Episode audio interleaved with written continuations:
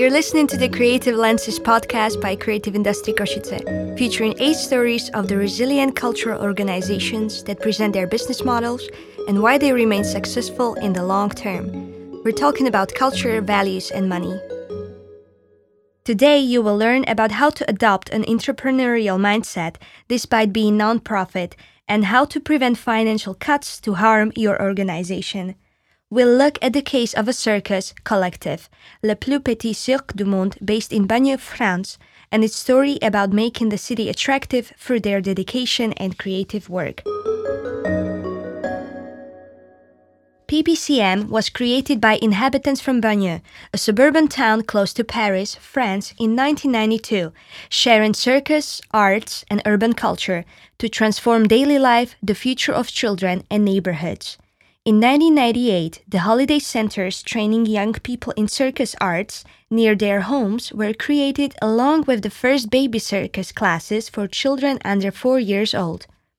They turned internationally in 2007 when started working with partners such as the European Network Caravan, a network of circus schools with a social vocation.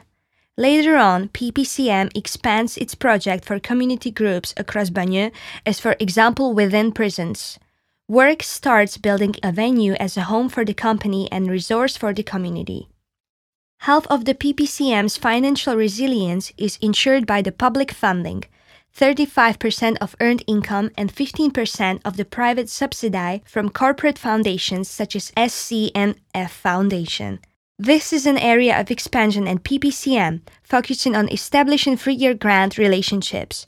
They reached 1.8 million euros turnover in 2017 with more than 40,000 euros surplus.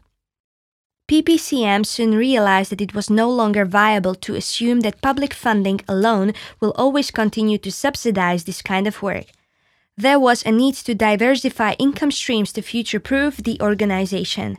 In the same time, PPCM needed to find alternative ways to finance high quality artistic productions to retain artistic quality. A few years ago, productions would have had 9 to 10 week runs, but the cost of producing has escalated and it's now only feasible to have 4 to 5 week runs. There is no gap between artistic work and communities at PPCM. They don't produce work for the community, they work with them showing work in progress, developing young creatives, building relationships over time. Art is a tool that brings people together. This has built trust and support. It is enabling them to identify and develop relevance, not waiting for the public to come to the venue, but facilitating change and making genuine links across the community. In turn, this has made them highly desirable partners for a range of other organizations and funders. PPCM has become a highly networked organization. It works with partners across many industries and sectors to broaden its reach and enhance its impact. This includes work with schools and special needs schools, universities, prisons, other arts and cultural organizations, or corporate companies. It took six to seven years to realize, including attractive funding, that building a venue is central to the community and has been an essential part of the company's development. There is an open door policy, and anyone can come in anytime to use the foyer, to meet for coffee, and connect with others. PPCM see their role as facilitators and enablers. This requires a certain type of personality and skill set. Recruitment and training practices were adapted to identify the right mix of people, including looking outside the arts, for example, to people who had previously worked in areas such as social business. This brought in essential skills such as financial skill sets, as well as bringing in different perspectives, broadening the horizons of the team, and inspiring new ways of thinking and working. On top of that, PPCM has adopted a startup mindset. A target of 50% growth felt ambitious until they realized that this was a tiny aim in comparison to startup organizations. An international focus has enabled them to think big. For example, they are currently developing activities with partners in the Caribbean, asking how their model of incubating and facilitating artistic experience might enable socio-economic benefits for people there. And the results? Establishing the venue was a turning point. For they no longer are just a cultural organization but a place within the community, enabling them to provide activities and community space in an area that previously had very little. Their work has social, economic, and physical impacts for people.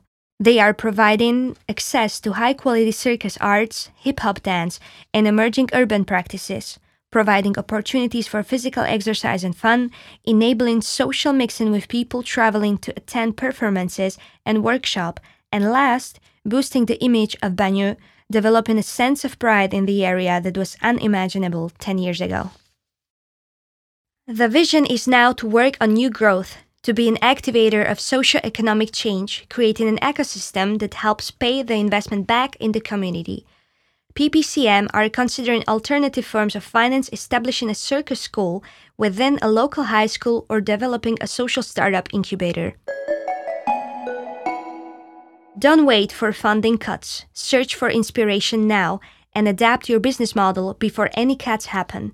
Join international networks such as Trans Europe Halls and IETM, International Network for Contemporary Performing Arts, to inspire and to be inspired, gain new feedback, energy, and ideas. Establish partnerships looking across and beyond the cultural sector.